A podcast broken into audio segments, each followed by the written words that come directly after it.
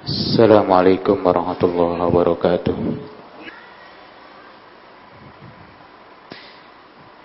Innal hamdalillah nahmaduhu wa nasta'inuhu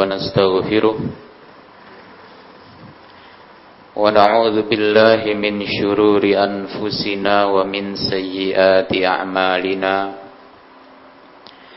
من يهده الله فلا مضل له ومن يضلل فلا هادي له. أشهد أن لا إله إلا الله وحده لا شريك له وأشهد أن محمدا عبده ورسوله. يا أيها الذين آمنوا اتقوا الله حق تقاته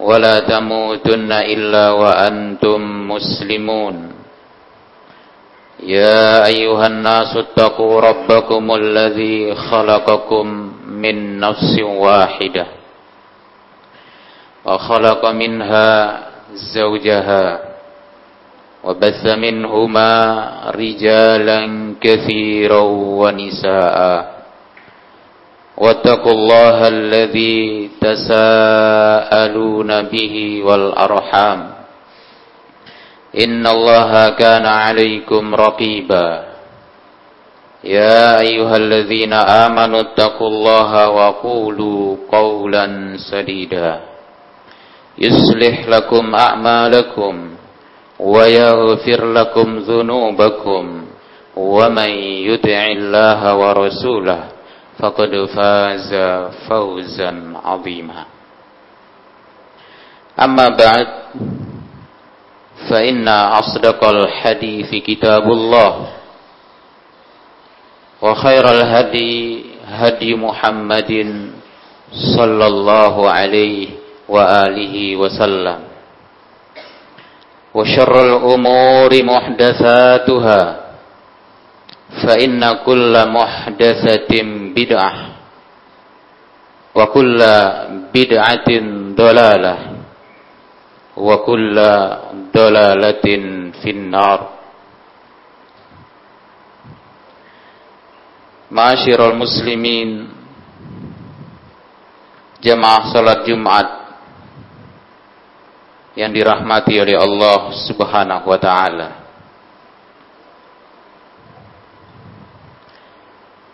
Kembali kita memuji dan bersyukur kepada Allah Subhanahu wa taala atas segala limpahan nikmat dan karunia yang tidak terhingga. Dan mari kita terus meningkatkan ketakwaan kita kepada Allah Subhanahu wa taala. Menjalankan segala perintahnya, meninggalkan segala larangan-larangannya. Salawat beriring salam terus kita ucapkan untuk Nabi kita Muhammad sallallahu alaihi wa alihi wasallam. Jemaah Jumat yang dirahmati oleh Allah.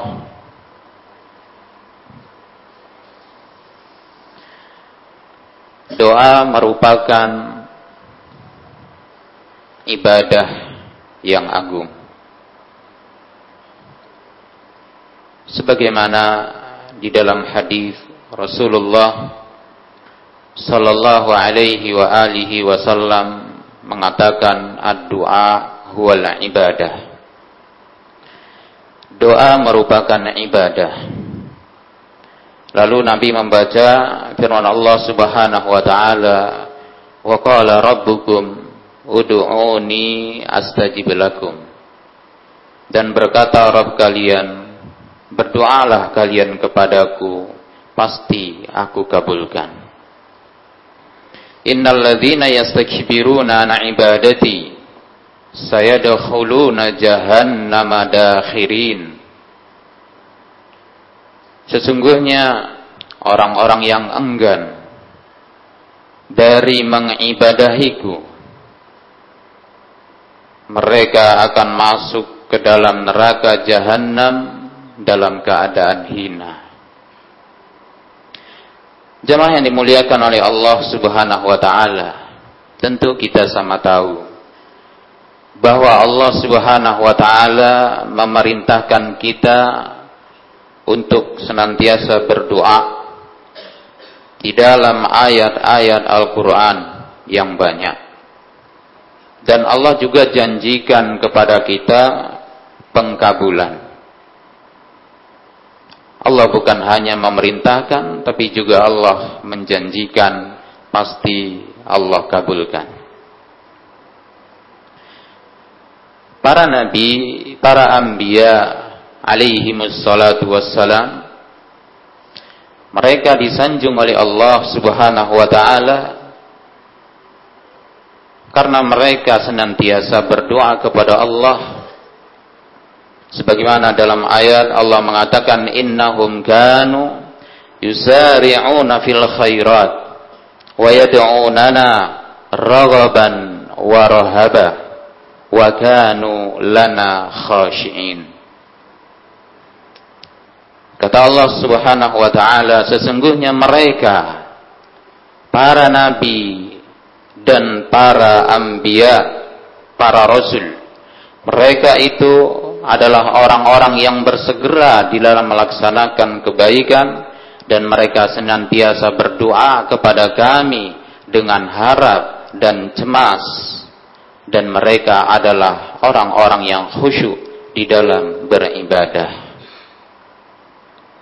Maka jemaah yang dimuliakan oleh Allah, Allah memerintahkan kita untuk senantiasa berdoa kepadanya, memohon meminta dengan merendahkan diri di hadapannya terlebih lagi ketika kita dalam kondisi sulit terlebih lagi dalam keadaan susah dalam keadaan banyak masalah yang sedang kita hadapi. Dan juga Allah mengabarkan kepada kita bahwasanya tidak ada yang dapat mengkabulkan permintaan, permohonan orang yang sedang dalam kesulitan dan menghilangkan kesusahan, kesusahan kecuali hanya Allah Subhanahu wa taala. Allah mengatakan amma yujibul mutarra idza da'a wa yakshifus su. Kata Allah, siapakah yang dapat menjawab mengkabulkan orang yang sedang dalam kesulitan ketika dia berdoa dan menghilangkan kesusahannya? Tentu jawabannya tidak ada lain kecuali hanya Allah Subhanahu wa taala. Maka hanya Allah Subhanahu wa taala jemaah yang dimuliakan oleh Allah yang bisa menghilangkan segala kesulitan-kesulitan kita. Termasuklah apa yang sedang kita rasakan bersama hari ini Allah yang menurunkannya, Allah yang memberikannya, dan hanya Allah lah yang bisa mengangkatnya. Allah lah yang bisa merubah keadaan kita kepada keadaan yang lebih baik.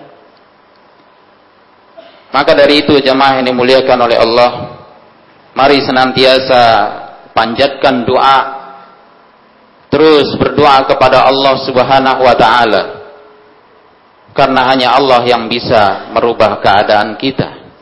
Apa pun yang kita lakukan, usaha apa pun yang kita lakukan, itu tidak akan membawakan hasil kecuali dengan izin dari Allah Subhanahu wa taala. Maka mintalah kepada Allah, berdoalah kepada Allah, rendahkan diri di hadapannya. Dan ketahuilah jamaah yang dimuliakan oleh Allah Subhanahu wa taala, agar doa kita dikabulkan oleh Allah Subhanahu wa taala mestilah di sana ada persyaratan yang mesti dipenuhi.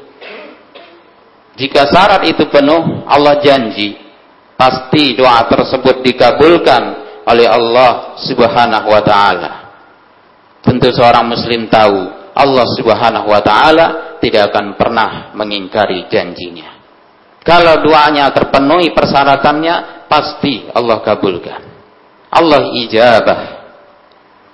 Namun jamaah yang dimuliakan oleh Allah terkadang doa yang dipanjatkan oleh seorang hamba di sana terdapat penghalang-penghalang yang menyebabkan tidak didengar Allah, tidak dikabulkan oleh Allah Subhanahu wa taala.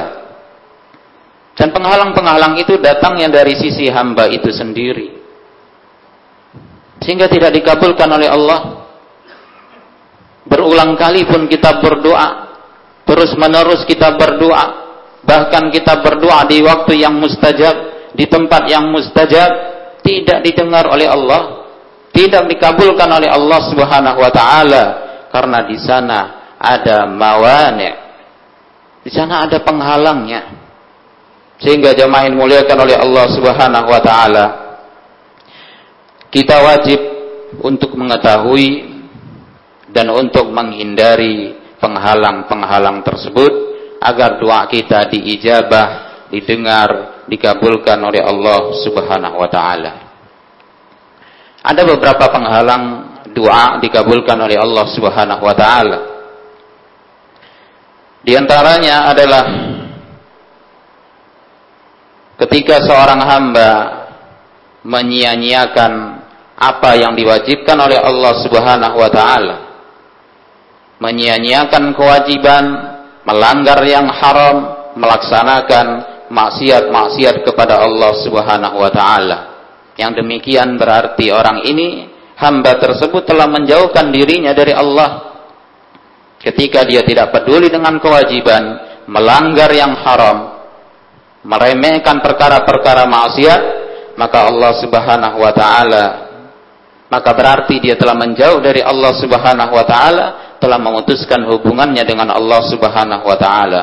Maka sangat layak hamba yang seperti ini ketika dia berada dalam kesulitan, dia berdoa kepada Allah Subhanahu wa taala tidak didengar oleh Allah, tidak dikabulkan oleh Allah Subhanahu wa taala.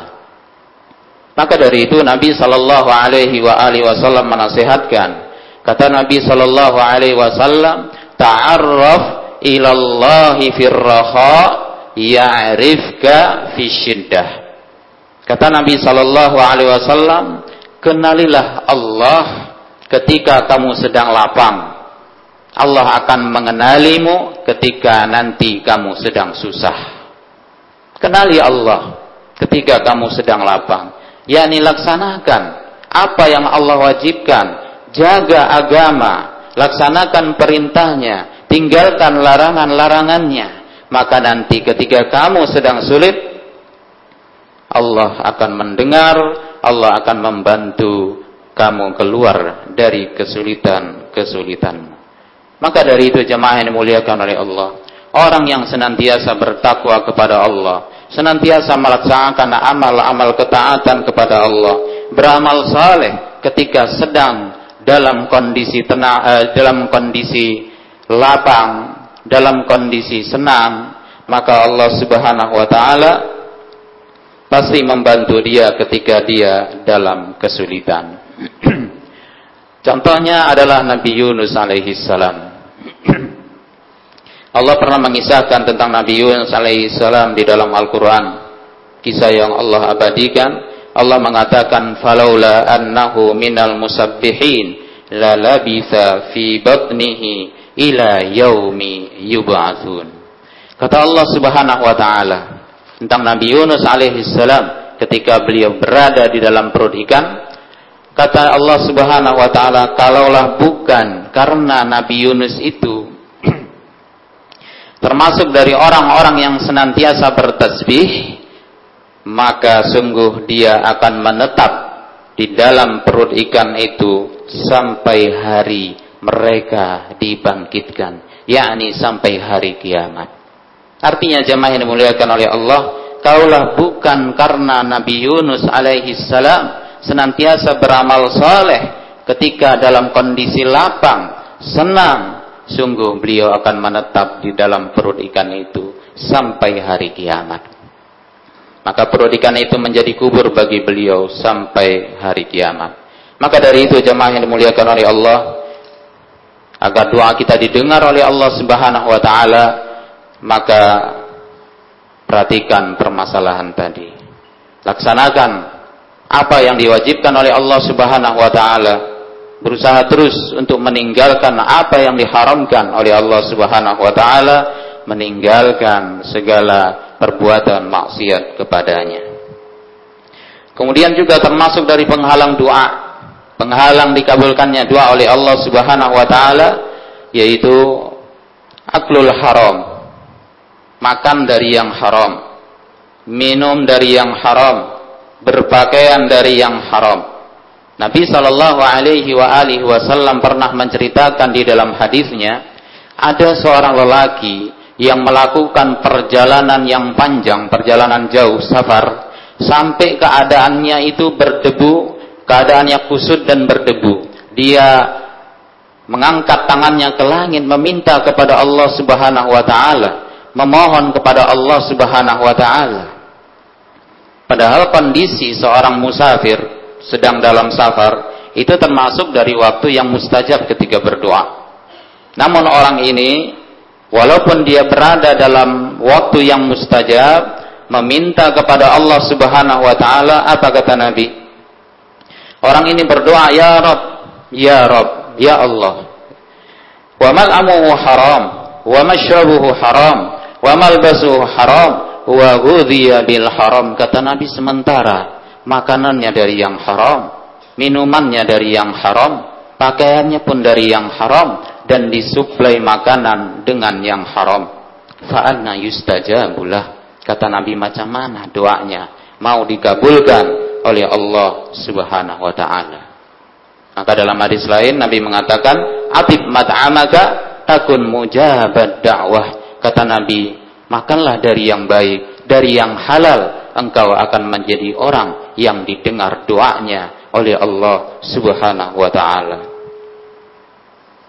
Kemudian yang ketiga jamaah yang dimuliakan oleh Allah di antara penghalangnya juga tidak ikhlas di dalam berdoa kepada Allah Subhanahu wa taala. Padahal Allah Subhanahu wa taala memerintahkan kita untuk ikhlas dalam berdoa kepadanya. Kata Allah, "Fad'ullaha mukhlishina lahuddin." Berdoalah kalian kepada Allah dengan mengikhlaskan agama. Juga Allah mengatakan, "Fala tad'u ma'allahi ahada." Jangan kalian berdoa bersama Allah juga dengan yang selain Allah. Ini adalah perbuatan syirik jemaah yang muliakan oleh Allah sehingga pasti tidak dikabulkan oleh Allah Subhanahu wa taala. Berdoa juga kepada Allah, tapi minta juga kepada selain Allah Subhanahu wa taala. Aku luma sami'tum wa astaghfirullah li wa wa lisairil muslimin wal muslimat fastaghfiru innahu huwal ghafurur rahim.